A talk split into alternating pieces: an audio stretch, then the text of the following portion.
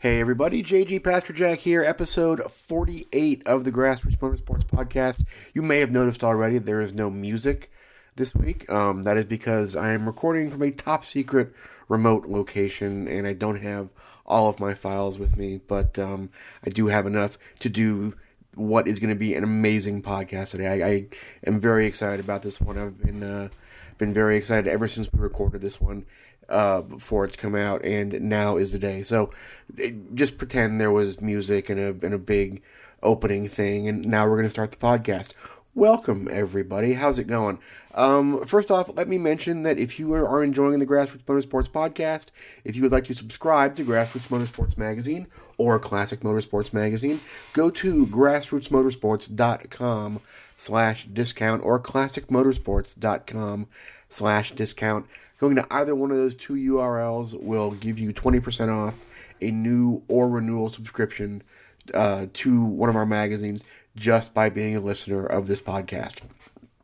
Okay, why am I so excited about uh, this week's podcast? Because we are on with Mr. Andy Weyenberg, um, who is his official title is like director of motorsports promotion for Miller Electric, Miller Welders. And usually a title like that is a desk job. It's it's a guy who's you know if, if you're the director of promotion, you're a guy who writes a lot of press releases. You're a guy that you know does a lot of uh, media communication and media relations, and and you you're not really necessarily a hands-on guy. Andy Weyenberg is sort of the complete opposite of that. He, yes, he kind of does all that stuff, but he is absolutely one of the most hands-on guys at Miller Electric. I mean, he is the guy that basically when and he talks about some of his customers in here and every single one of them is a name you're going to recognize but when they need a new welder set up in their shop while they're you know building NASCAR roll cages, he goes out to them and he demos the equipment and shows them proper technique and and um, you know shows them how to get started and and best practices and everything for using their equipment. So we really were able to go sort of in depth on some hands-on welding information in this episode of the podcast, which was really exciting. I was actually uh, doing this from a little office that I have in my shop, and I'm kind of staring through the window at my welder the whole time, thinking, "You bastard! Just wait till I get a hold of you again after this." And um, you know, there was some really, really cool, exciting information there. So if you are somebody who sort of has the urge to weld or is um, sort of using welding in some of your projects already and kind of wants to know how to get to the next level, this is a phenomenal podcast to listen to. There's some really, really good information here. So I hope everybody enjoys it. Um, once again, there's going to be no music in the transition going out to our interview with uh, Mr. Andy Weyenberg. So I'm going to have to rely on your imagination to just sort of pretend that um, we are drifting off to a far netherland where we are talking to Miller Electric's Mr. Andy Weyenberg. Enjoy, everybody. I always want to go back and revisit it later. So I'm just going to go ahead and, and, and start recording. Um, and let's introduce everybody. Uh, Andy, pronounce your last name for me. Is it Weyenberg? Weyenberg? Yep, it's Weyenberg. Yeah. Okay, so you, you are the, the, the motorsports manager for Miller Welding. And while for a lot of companies that that's kind of a sitting behind a desk writing press releases sort of sort of job, it's a pretty hands-on type job for you. It sounds like. Uh, yeah, it's uh, it's pretty involved. I took this program over in the late '90s. I think it was '98 or '99, and uh, and because we we take it seriously, we're we really sign on to be a technical partner. So you know we we're in the trenches with the teams. I I work with you know most of the big NASCAR teams: Hendricks, Roush, Childress, Petty's. Um, so we, we help them not only from an equipment standpoint, but we'll also train the operators on using the equipment, help them write weld procedures if they need to. Um, yeah, it's uh, it, it's it's busy work, but it's it's gratifying. Okay, so uh, we're we're, we're going to talk more about that kind of stuff, but before we do, I I, I got to talk welding for a while because it's it's it's one of the, the, the most satisfying. I, I I liken welding to golf which is it's one of those things that that it's incredibly hard to just pick up and learn but occasionally there'll be this sort of spark of, of, of knowledge or spark of accomplishment, and it really makes you want to keep doing it, even sometimes to your own detriment. But eh, I would imagine most of the folks listening to us, if they if they have a welding setup, it's probably a MIG setup. I mean, that's a that's a pretty common common setup, you know, with with hobbyists and, and racers. So I, I guess where I want to start with the hands-on stuff is is what are we all doing wrong? I mean, I'm sure there's there's like things you see whenever you look at somebody's welding setup or start looking at their technique that everybody is doing wrong, especially if they don't have like pro training or if they've just been watching YouTube videos. So so what are we all doing wrong to start off with? Uh, I think what I find with the interaction with the customer, especially at shows when the people come in, and it may sound stupid, but I I tell people after I watch them weld a little bit and see the position of their hands and how they're holding the torch, a lot of it's gun angle, and a lot of it's derived from not looking at the arc properly. And unfortunately, you know, they can't see the weld, so they're tipping the gun a little bit so that they can see what they're welding. And that puts the gun at an angle that's not conducive to proper penetration um, and also, it's it's because they can't see very well. And I tell people you can't weld what you can't see. Uh, a lot of people literally, you know, because their eyes are a little bad or you know, they may use reading glasses to read. Well, you're going to need something similar to weld with. They just pick up a helmet, they put it on, and they see this big bright flash that they're looking at, and they see it's kind of in the middle of where they want to be, but had they seen it properly, they would have known they're they're off. Um, so we we make we make magnifiers similar to readers that slide in your welding helmet that that just clears everything up. And and of course, I've stepped into the dark side last year and actually put put one in my helmet. So um, it, you really you can't weld what you can't see. Uh, it's not just a bright arc. You should be able to see the definition of the weld puddle. Well, it, it's interesting that, that everything you mentioned was all sort of technique based and and hand position based, and you know you never really even mentioned settings or or torch settings or anything. So I, you know, obviously this is just an audio only exercise, but when I'm when I'm looking at a weld puddle, um, kind of describe what I'm looking for, and, and we'll, we'll, assume for now that I'm sort of welding two things that are the same thickness and the same same density of material. You know what what am I looking for, and also am I am I looking to sort of sort of pull my torch along in front of it, or am I looking to push my torch and and guide the puddle with with the torch, and you know when would I do one or the other?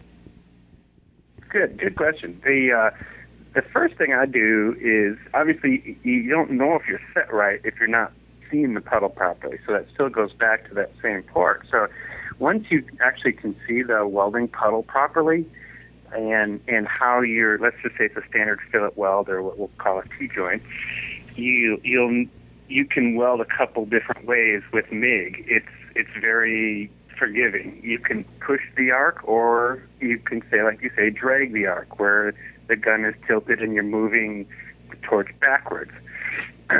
it does change the penetration characteristic a little bit um, because when you're pushing the torch, the welding arc is constantly being pointed towards the cooler material that you have not welded. If you're pulling the torch, the weld puddle is being pushed backwards against itself, so you're almost like welding on top of something that's already hot. Does that make yeah, sense? Yeah, absolutely. So what you'll find is, especially on thinner materials, you're going to want to push the gun. And that, when I say thin, I, I'm equating that to like body type material to maybe up to one sixteenth of an inch, or maybe maybe even 080, 385, 090. 090 is a little bit more forgiving. You can go either way. Um, eighth inch, you can go either way, push or pull. But what you'll find is as you drag the torch, because the welding arc is being pushed back on the on the hot puddle, it tends to overpenetrate on the thinner material. So you will want to push on the on the real thin stuff to help prevent some of that burn through. Um, and what you're looking for in the puddle, if you're just going to do what we'll call a stringer bead without any um, puddle manipulation, where you're actually doing maybe semicircles in the welding arc, if we just do a stringer bead, we want to make sure that we're going slow enough. The gun is pointing in the middle of the joint between the two pieces of material, and you're going slow enough that the weld material is washing up on both on both pieces of, of metal. If you're going to manipulate the weld puddle and put semicircles or you know half moons or circles in it, again your gun angle is going to be critical, and also your arc length is also critical in both applications. The arc length is really how far is the wire sticking out of the MIG gun while you're welding.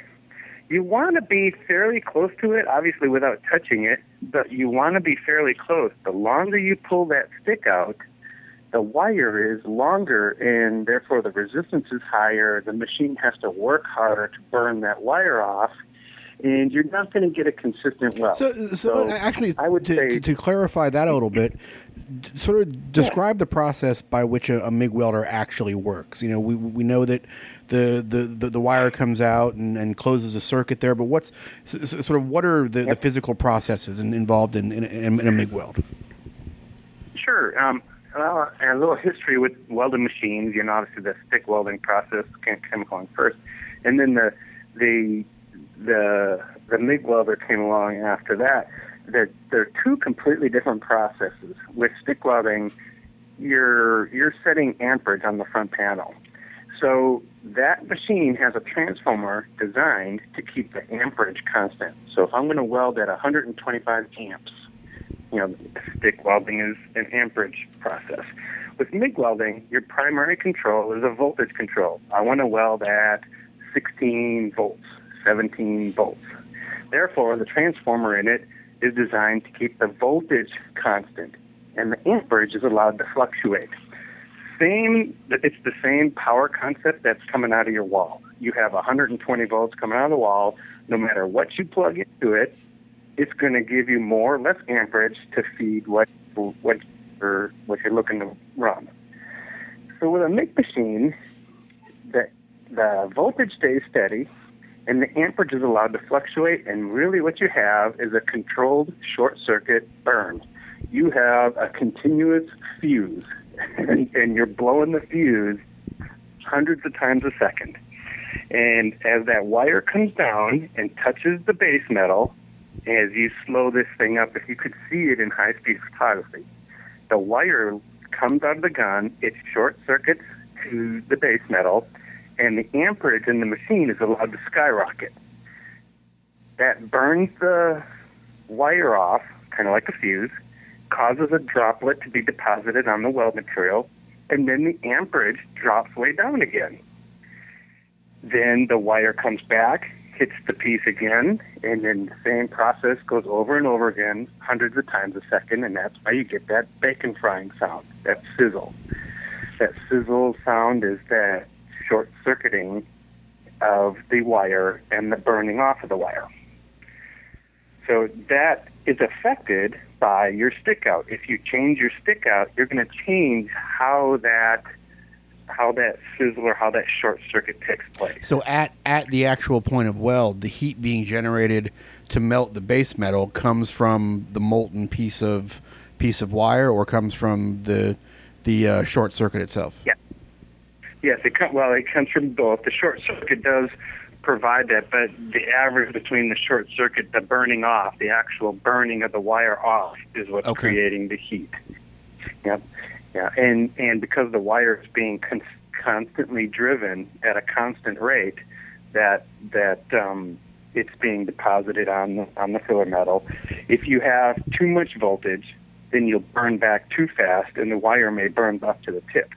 If you don't have enough voltage, then the wire stubs into the piece, and it you know it just stubbles and it it you know, to give you a really erratic weld. Um, so that's all part of the fine tuning. How do you set the machine? Do you just set it by sound, or do you set it by by look? You can set, you know, there's a feel to it. You know, if, if the gun keeps wanting to jerk and push your push the wire away from the, the workpiece, you, you don't have enough voltage to burn the wire off. You know, so there's a happy medium there. You want that controlled short circuit burn, if you will. So how do you find that sort of sweet spot in between voltage and then wire feed speed? Um, you know, if you're if you're pushing the wire too fast, do you back the wire speed off, or do you increase the voltage, or, or a little bit of both? And when when would you use the individual controls like that? Uh, well, on the Miller machines, it's pretty easy. We have an auto set feature. you just tell them, you tell the machine what thickness you're welding, and it'll do that part for you. but but in in reality, the um, the there's a, a voltage range um, for each material thickness, and the wire feed speed will actually vary depending upon the thickness of the weld wire you're using. If you're using an 024 wire, you're going to have to stuff more wire into it than if you're using, say, an 035 wire on the same type of material thickness because the diameter of the wire is thicker for 035 and you don't need as much of it to keep that consistent burn. Um, most MIG welding voltages on the front of the machine, um, if your machine has meters, you know, most, uh, you know, if we're talking in our our standard grassroots market, a lot of machines don't have meters. They have reference numbers on the front of the machine, maybe 1 through 10. Some of them may have voltages. Uh, most of most machines, I know all ours do, have a setup reference guide inside the machine. It's a chart. Uh, it may say, you know, for this material thickness and this wire size, set the voltage at 4.5 and the wire feed speed at 50% and that'll get you in a welding window. And then you can fine tune it for how fast you weld. You may I weld a little slower. I like to put my uh, my little bead puddles in there. I manipulate the weld puddle a little bit more. Some people weld faster. They like to they like to put it in hot. Um, maybe they're welding on something thicker. It could be a trailer hitch, you know. So they need to make sure they're burning it in, and um, so they'll they'll have those things set up a little bit higher that quick reference chart in the machine gets you in in that window. There are a lot of tools. There's a um, there's tools even on the Miller website. If you have machines that have infinite voltage and wire feed speeds that you can read, uh, there are setup guides, slide rules, if you will, that you just set the material thickness and it'll give you a starting point of voltage and wire feed speed based on a, a particular wire size. Um, so an average would be, let's say, if I'm welding eighth inch material, a good starting spot for that is going to be anywhere from 16 to 16 and a half volts and around 225 inches per minute of wire speed. so then, you know, we, we don't always have the luxury of welding similar materials to each other. What, when you're welding, say, you know, uh, something thinner onto something thicker, or, or two sort of disparate thickness materials together, what do you set for, and then how do you how do you alter your your your technique? And I would imagine it would mostly be a an altering of technique when you're talking about different thickness materials. What do you what do you adjust when you're when you're looking at two different different types of materials? Uh, if I'm welding, let's say we're welding say a quarter inch to maybe eighth inch. So now you've got uh, you've got half the material size on one and you know double on the other you, you don't want to use your quarter inch settings because they're going to be too hot, and you don't want to use your eighth inch settings because they're going to be too cold. So if you split the difference and go in the middle, keep in mind you're still going to get you know good penetration in the quarter inch even on the little lower setting because you don't need as wide of a welding bead on the quarter inch because you're only welding it to the eighth inch material. So you know, you, are not looking to penetrate fully into the quarter inch material because you only need to stick an eighth inch to it. So you can cut down on your settings a little bit. And you also may want to use what I call a little welding English. You'll probably want to direct the gun a little bit more towards the thicker material and then wash the puddle up onto the thinner material. And that way you can kind of watch the puddle and kind of control, make sure that you're not getting ready to burn through that thinner material. And you can always go back and kind of wash it back down onto the thicker material to, you know, to use that kind of to govern how fast the puddle is going. Um, you know, and that's true whether you're MIG welding, stick welding, or TIG welding. You're probably going to want to concentrate a little bit more of that heat on the thicker material. So, what about um, just crappy materials? If if you've got maybe, you know, I'm I'm thinking something along the lines of a. a a farm store type trailer that's made from you know cheap cheap sure. Chinese metal or or uh, you know like, like cheap galvanized stuff, and you, have got two pieces that you just have to stick together. Is, is there yeah. is there something you can adjust for there, or do you just just dr- drill a hole and put a bolt through it at that point? What you know, can you can you get away with any of that? Um, you, it, it, if possible, material prep is always welcome in in MIG welding. You're you're best to take a grinder to it and wire brush it. If you can get it back down to some real metal, you know, welding over rust never really works well. Uh, if you're going to do that, then break out a stick welder. That's about the only way you're going to kind of glue some of that together. Um, you know, but uh, on the MIG weld, you're, you're still going to need a fairly clean material to, to establish the arc to get the electrical current flowing. Yeah, remember that that's critical. You know, we're talking about arc welders. So if you're not, if you don't have, yeah, it's metal, but you got to at least get it down to a base, you know, a fairly clean base to establish the arc and get it going. If there's just a little bit of contamination, um, the just the heat of the arc will burn that away. Um, even if it's just got a little bit of paint, you know, that's still left on it. You know, the the act of the arc being so hot will burn that away as you're welding uh, on, up to it. Uh, a lot of paint's going to cause some contamination, and and uh, it will affect the weld bead, the way it looks, and the integrity of the weld bead because you'll get uh, contamination in the weld. It'll be bubbly looking. It won't. Uh, it won't be nice smooth. It'll be darker and black coated um, because of the because of the contamination. But like I say, if it's a farm type thing, or you're just trying to glue something back together to hold it, uh, you know, it's not a critical piece. It's maybe it's decorative. You know, yeah, you can get by with that. Another thing that you'll you'll find on our machines is you can use a flux core wire. Um, you you have to change the polarity of the machine around, which is fairly easy to do. It's just a matter of switching the positive and negative power cables on the uh, on the machine, switching them around backwards, and you can put a flux core in. And a flux core is basically a stick weld on a wire wheel. It's it's kind of it's got a it's got a flux within the center of the wheel or the wire. You don't need to use gas with it, so it's it's kind of similar to a, a stick weld, but it's kind of designed for that you know, maintenance and repair and just, you know, I need to glue this back together to get it back to the shop or, you know, that type good, of effect. Good, if, if yeah. you're really not looking for aesthetics purposes, you know, the flux core wire works fine for that. Good field package though, probably just something to put in the put in the utility in the utility trailer, and if you got to stick two things together, might be a good way to go. Well, so so tell us about with with Mig. I've you know always been used to doing doing steel, is there are there any other material? Like, is it possible to do other other metals with MIG as well?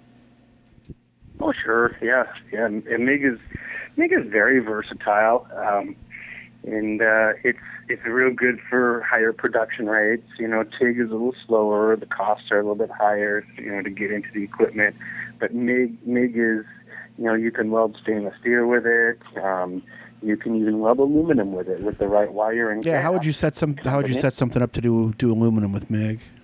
Uh, with aluminum, the best way to do it is to add a spool gun to it.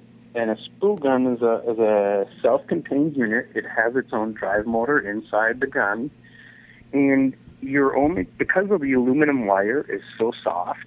It's hard to push that wire through that long MIG gun you have you know, and, and without having the wire kink inside the liner, um, it just doesn't push those long distances very well. So by putting a small spool of aluminum wire in a spool gun, then you've eliminated that feeding problem. The the spool guns can integrate to all our products, and and that way you've got uh, a short distance to spool the aluminum wire, you'll use a straight argon gas, 100% argon, and uh, and then again you're still setting voltage and wire feed speed. The difference is with aluminum, you're going to be in what's called a different transfer mode called a spray transfer, and that just means the voltages are going to be set a little bit higher. Instead of having that short circuit sizzle that you would find with welding steel, it's more of a, a hissing sound.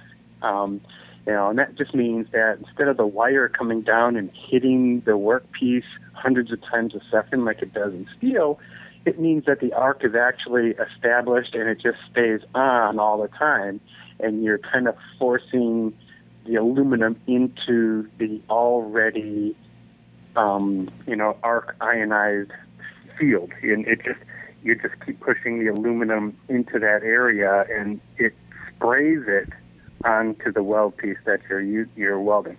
Now, it, that spray is more of a terminology. It's not like spray like I'm taking a can of spray paint, and it's not a wide, you know, blast of spraying aluminum. It's still it's still a narrow arc that you're working with, but the arc transfer does sound different, and you know people need to be aware of that.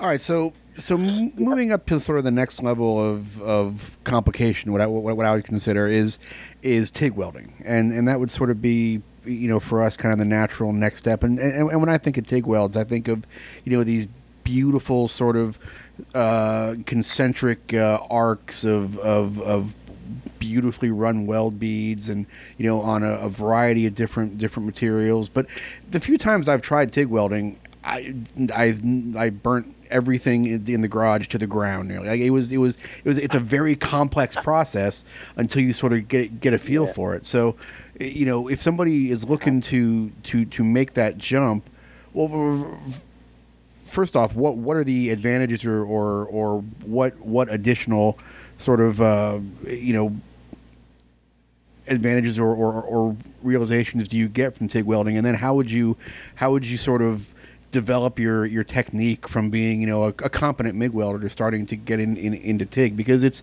it's a little bit different way of thinking almost.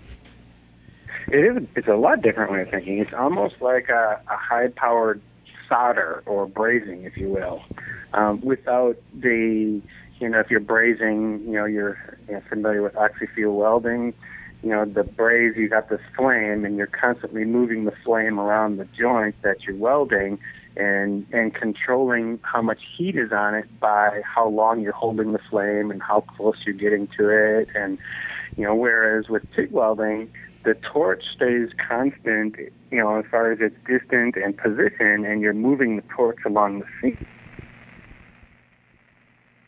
Controlled by a remote whether it be a foot control or a hand control so if you're using, most people will start with a foot control because it's easy, and I equate it to kind of like driving a car. You have an accelerator pedal. Now, every material thickness has a speed limit or how much power you need to melt it. Um, the advantages of TIG welding, is especially on aluminum, is you know your weld is it's I would I hesitate to say it's stronger because in a in the right application a MIG weld can be strong. Um, but it's a lot more controllable and focused. So if I need to weld outside corners on something, I can do that much easier with TIG than I could ever do with MIG welding.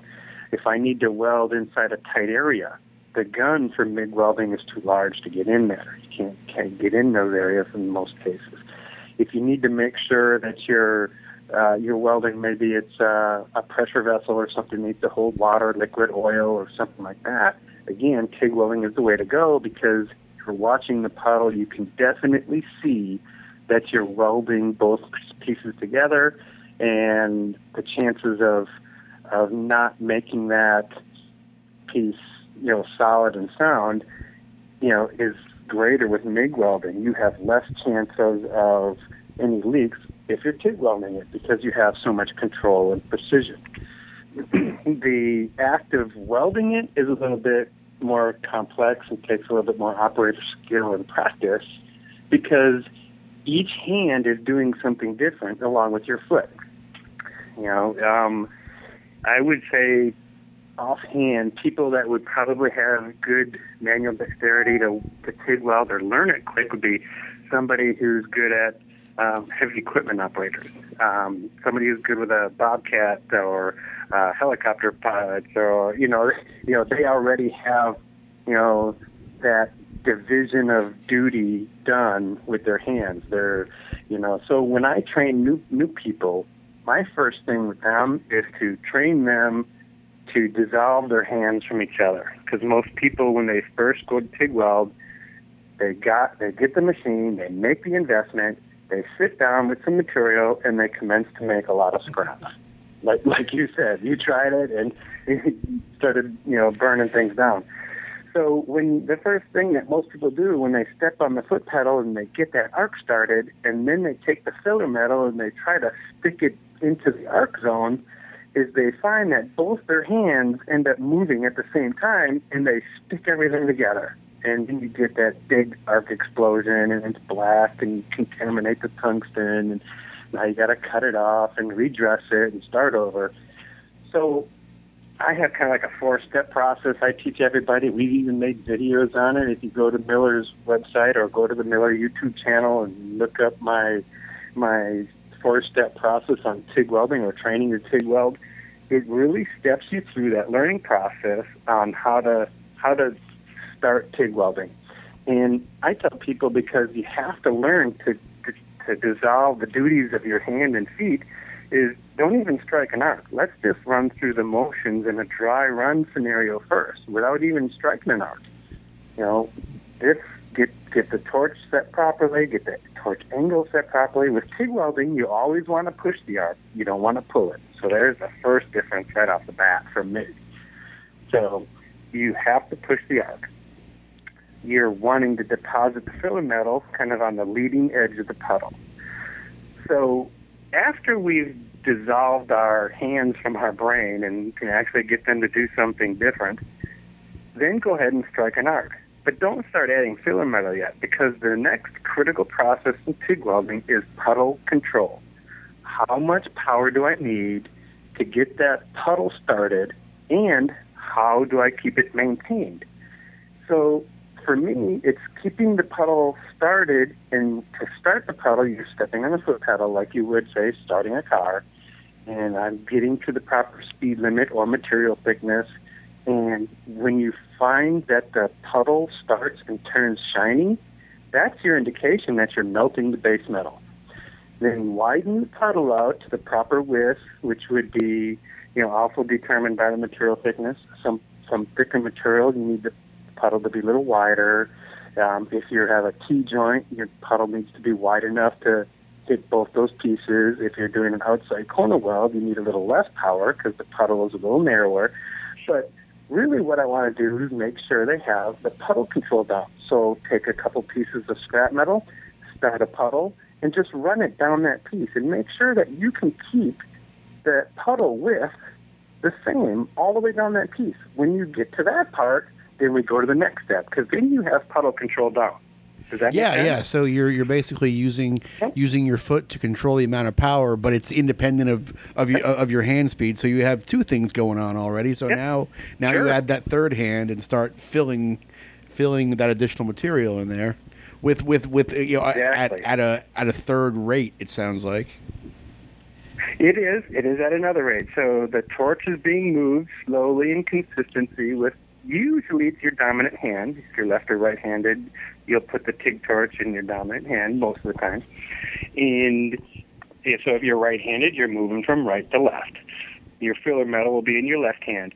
And again, which you'll find once you get the puddle started, if you speed up and go too fast in a certain area within that piece, then you'll start to lose the puddle because you went too fast. If you slow it up, then the puddle starts to get wider and almost out of control. And after you do that, you can pick, your hood up and you can look at the piece and go, holy cow, I, you, you can analyze your own faults. But once you get that puddle consistent and you start adding filler metal, you, you're going to do a dab and move. You know, dab the filler metal on the leading edge of that shiny puddle, and it'll pull a droplet off off of that filler metal. Then slide the torch over a little bit and repeat the process. Dab the filler metal on that leading edge of the puddle, move the torch, dab it in, move the torch, dab it. And so we'll start with a dab and move, dab and move, and then you can increase that travel speed to the point where you're not stopping in the middle of dabbing the filler metal. It turns into a, a rhythm. You know, you know, you can almost use some sort of you know timing device if you, Well, you- want to take a musical You can metronome, you can you, know? can keep time with your remaining foot. well, yeah, if you got a nice song going in the background, yeah. Um, but uh, but yeah, that's that's kind of what it is. It's really a rhythm, and that's what gives you that puddle definition. Every time you dab the filler metal in, you're at, it, it puts that puddle down. So when you say, "I'm looking for that stack of dimes," look, it's really how you're adding the filler metal. If if you want wider puddles, you're moving the torch farther than you're adding the filler metal. If you want real tight overlapping beads, you're adding the filler metal faster than you're moving the torch. Does that make yeah, sense? yeah, yeah. Okay. Yeah. So if you want to, a real good, solid well bead that's going to be strong, you're going to want to make sure you're overlapping at least 50% of the previous bead. That way, the edges of the weld, which we call the toes, aren't indenting too far or coming in too far to the point where it's going to cause some. If this was a structural piece, it wouldn't cause a stress crack at the toes of the weld because you don't have enough filler metal there. So you got to make sure you at least are covering 50% of that previous weld bead when you're going to dab the next piece, the next puddle piece. But um, you know, I find most of us are visual learners, or we accept visual learning, you know, uh, real well. Whether we we you know whether we're you know more of a book person or whatever, we could you know the videos because you can actually see what's going on in the puddle, and as long as you imitate that, especially with welding, as long as you imitate what we've done on the videos, it, most people are fairly successful. Yeah, and, and, and the other nice thing is a, a good weld has sort of a universal look to it. So if you can if you can produce you know the the the visual representation of a good weld, chances are it's a it's a pretty Yeah. good weld.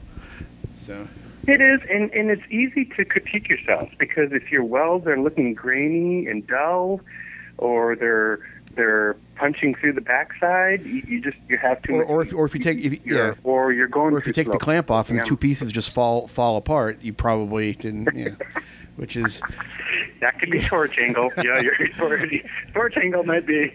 You might you have too much English on. so let, let's let's talk about one more quick technique thing, and then I want to get into some of the some of your your equipment recommendations. But um, we we've sort of assumed that all of our pardon me all of our welds so far have been sort of uh, you know horizontal plane looking down on them. What do you need to change technique wise when you're welding vertically or even you know even upside down? You know how much how much are we looking? Yeah. What what sort of uh, you know f- how does the physics change at that point?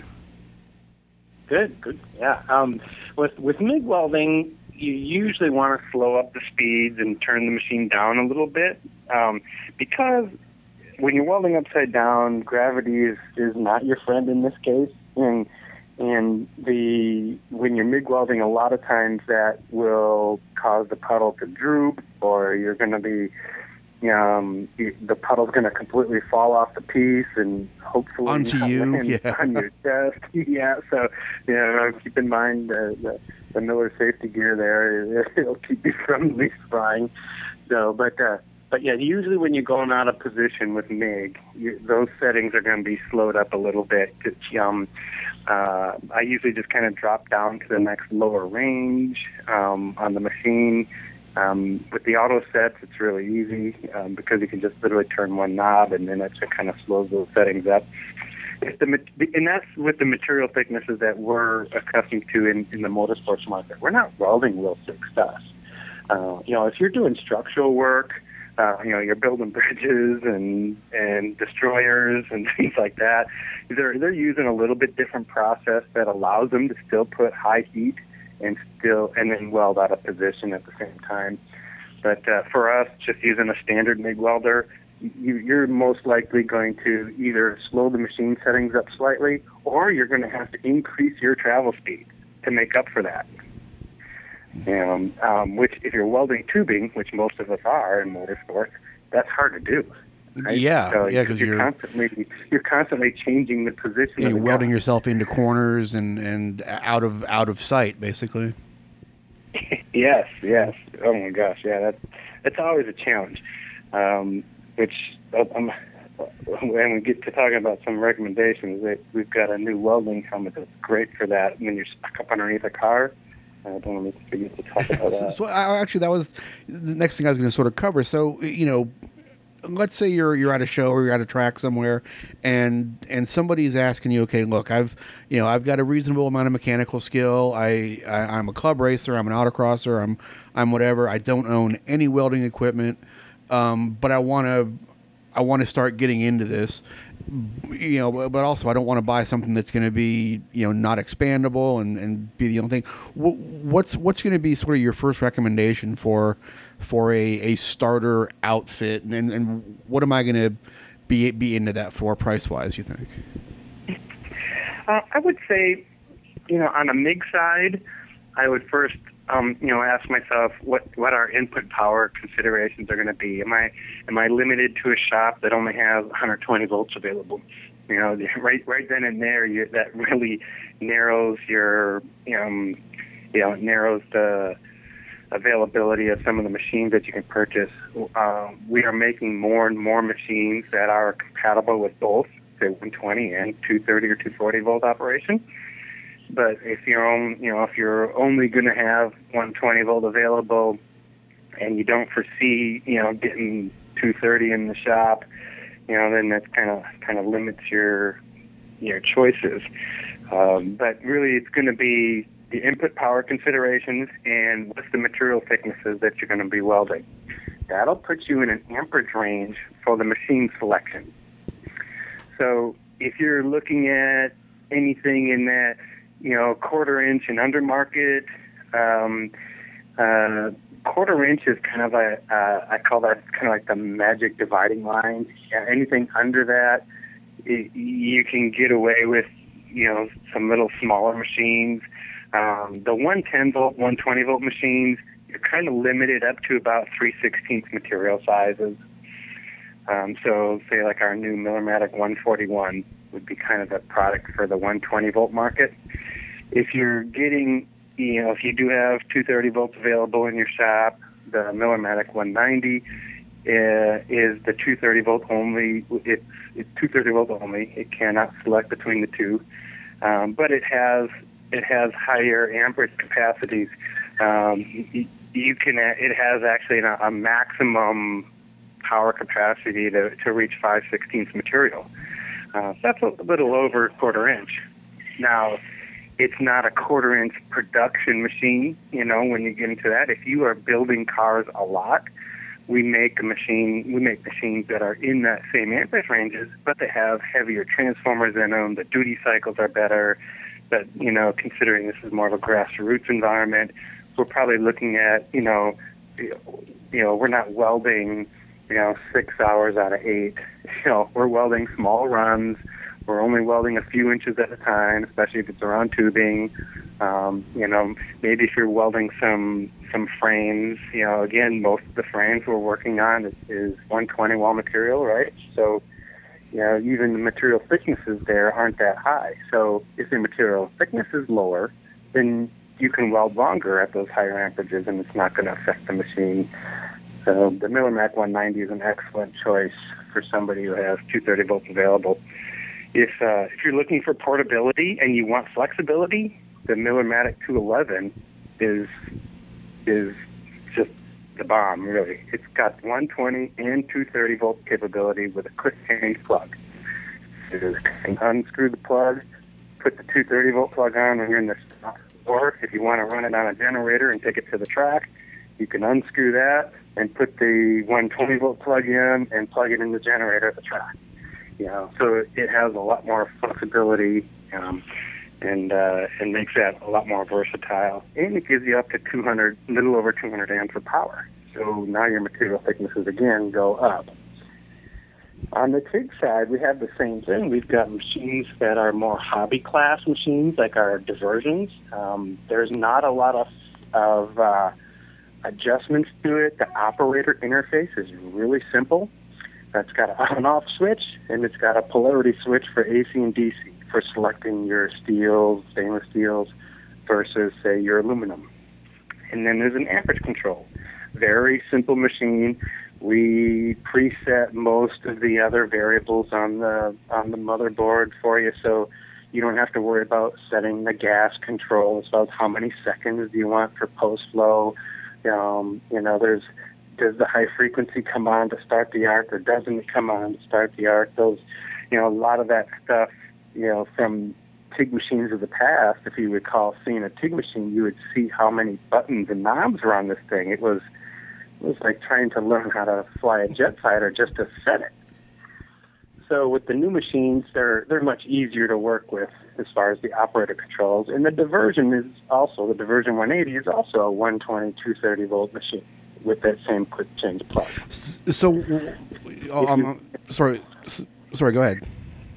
I was going to say, if you wanted to get into that area where, like you say, you want to buy a machine that can grow with you, with your say your material sizes and grow with your as your skill level increases. On the MIG side, you're going to be moving up into like a Millermatic 212 or a 252. On the TIG side, the new Syncrowave, the, the new Syncrowave 210, um, for a few hundred dollars more than the diversion, you get a lot more power you get a machine that's on its own running gear, so you know you don't have to build or buy a cart like you would with the diversion. Um, it's got the heavier industrial foot pedals. It's got the better regulators. It's got stick if you want to do stick welding. Um, it has uh, it has it's software upgradable with uh, with SD cards. Um, it even has MIG programs. You can plug a, a spool gun into the front of it. Uh, it's uh, it, it gets you into a much more, I'll say, semi-industrial ca- capacity for not a lot more money. Yeah, I'm, I'm actually uh, at your website looking at the uh, the 211 right now. not that I not that oh, yeah. I need to expand the shop any God, but yeah, it, there, there, there's a four hundred dollar rebate on it on it right now. It looks like uh, on, available on by, by, by mail. But yeah, like, it looks like a very cool dual voltage setup, which is which is handy. I mean, I, my the the one I use is a 110 only, and it's you know yeah, you can if you got to weld something to a quarter inch piece, you can do it. But it's it's you know if you're welding on a trailer or something, it's nice to have the option to just crank things up and and actually actually yeah. plow through the thick metal. So okay, so so let's let's talk about then after that eh, accessories. If I'm sitting here on your website placing an order, what do I if I don't own anything already, what do I absolutely not want to be without? You know, beginning my my future well, as as a welder. yeah, you you absolutely don't want to be without the welding helmet. Um, we have a couple different levels of welding helmets.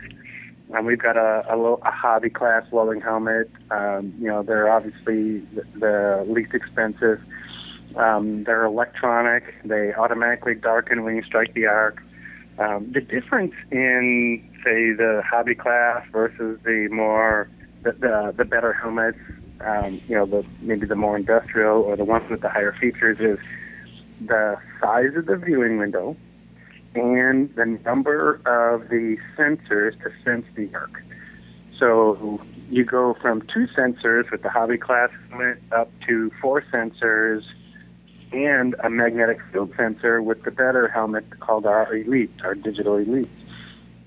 So, which is great because you know as far as I do, like if you're if you're working outside and it's a bright day out, the higher the ambient light is, the harder it is for the helmet to see what you're welding. Yeah, and and, and yes, the slower it is to react, and and yeah. Yeah, the, and it flashes you. You might start welding, and you might move your head, and it might block one of the sensors, or you know, it's it's a lot more finicky in those brighter lit environments. Or you might be in a shop, and you've got those big bright lights that are above your weld bench and they're reflecting off the weld bench and that causes the helmet to flicker and um, so there's another mode on our digital elites it's called the X mode and what it does when you select the X mode it measures the magnetic field in your area and as soon as you pull the trigger, it changes the helmet. So it's not working off the light at all. Oh, it's working It's off the magnetic the field that magnetic the guns. Oh, that's Yeah. crazy. Yeah, so so you could have your head crossed up underneath the weld bars and have all those sensors blocked, and the helmet doesn't stay dark. So that's that's a real neat feature. Um, so definitely get you a welding mask, a welding helmet. We have a new weld welding helmet. It's actually called a weld mask. Instead of being a helmet, it's more of a of a head sock. You know, imagine uh, uh, imagine a ski mask with an electronic welding lens inside of it which is neat also for welding up inside tight areas where you, you, you, it's already hard enough to get your head in there and then to put a big welding helmet on to get up inside these areas. This is awesome for doing stuff like that. Um, it's it's called it's just it's really what it's called. It's called the weld mask, and it's just welding goggles with a with a, a shield, uh, you know, a cover that goes over your entire head. Um, so it's a it's a unique piece. They just came out with it. Um, um, I'm pretty sure it's on the website already. That's that's pretty cool. And Um, y- you know, looking at your website here, uh, with some of the rebates you guys got going on now, and and some of the stuff, it looks like starting from nothing, you know, a a thousand dollar expenditure will get you welding pr- pretty well. So it, it, it's Yeah. not it, it, Yeah. it's nothing that's that, that's going to really sort of sort of break the bank. I mean, it's this is an accessible technology for anybody that wants to wants to, to, to try it out.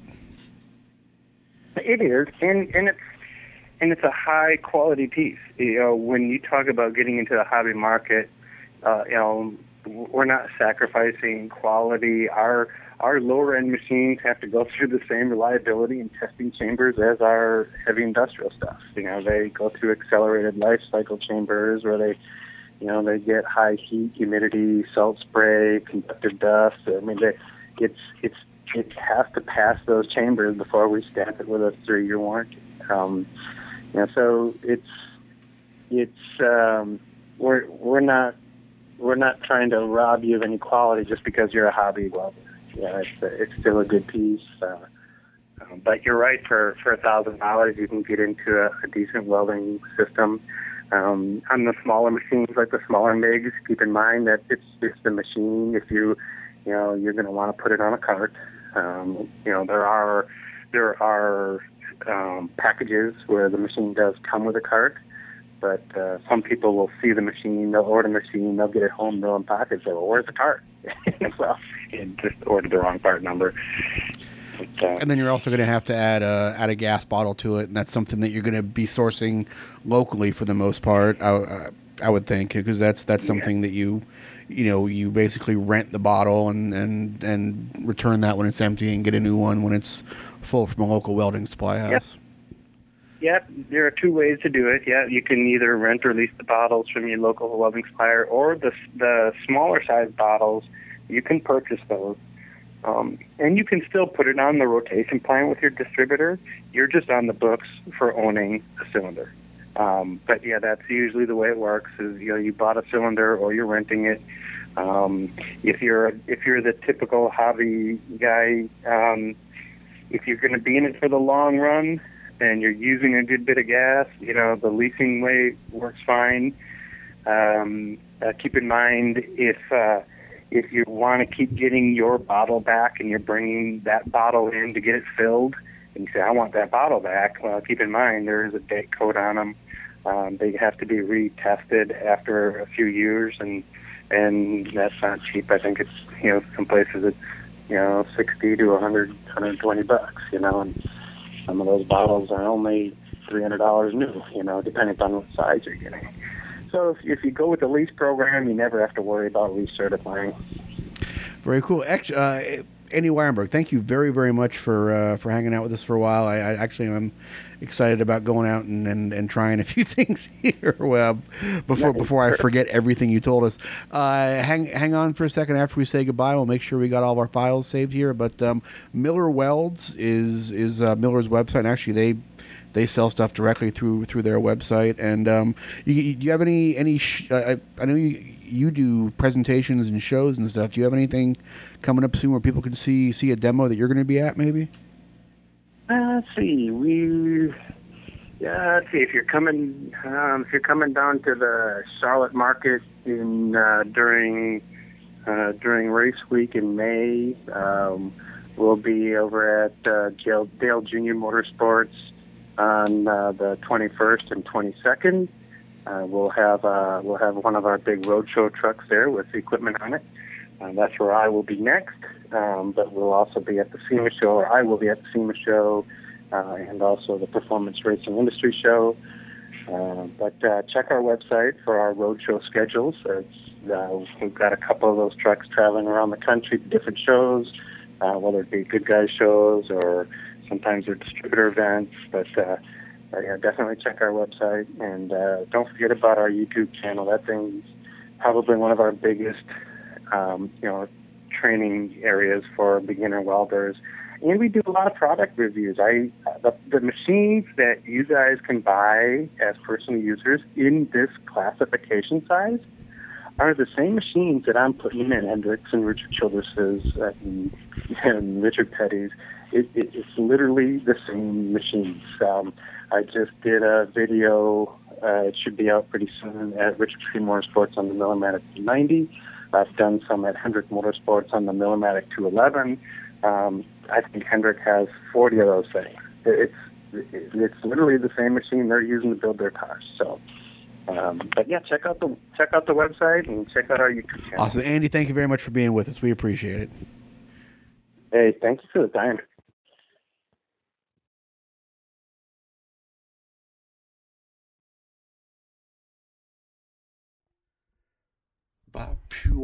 And we're back.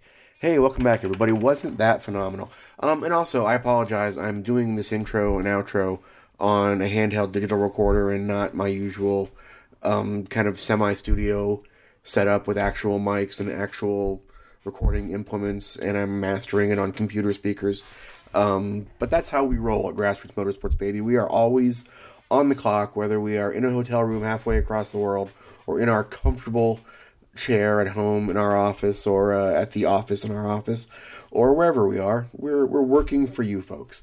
Uh, so yeah, that was awesome. Um, I hope I hope you guys got some good information out of there. I hope um, more of you will consider taking welding up as a skill. It's it's really just this amazingly fun and satisfying thing to do to take two pieces of metal and make them into one piece of metal. It's just it, it's incredibly primal and incredibly satisfying, and I it, it, it's one of those things that the first time you do it, you will just want to weld everything to everything else for the rest of your life. It's it, it's this sort of it uh, you know I, I I get people that uh, meditate or play golf or you know I, I I get that when I weld sometimes because like you can just see sort of physics and chemistry in action there in that little hot puddle. It's very cool. Anyway, I've rambled on enough. Um, I will let you guys get along about your important days. Grassrootsmotorsports.com slash discount. ClassicMotorsports.com slash discount. Check out those URLs for a discount on a print subscription to Grassroots Motorsports Magazine or Classic Motorsports Magazine. Thank you, as always, for listening to the podcast. Um, I apologize for the the te- technical inferiority of this week's show, but hopefully it was a good one. We'll be back in a couple weeks with more fascinating content. Thanks to everybody who's uh, who's been listening, and I've gotten lots of great comments lately. And I'm glad you guys are out there having fun. I'm hoping uh, that we are making your commutes a little bit more satisfying, or your evening dog walking, or your jogs, or or whatever. Um, I hope we're making that a little bit more fun and providing a little bit of additional content for you guys to digest. Uh, once again, thanks very much. I am JG Pasterjak. You are the listeners of the Grassroots Motorsports Podcast. We will see you in a couple weeks. Bye, everybody.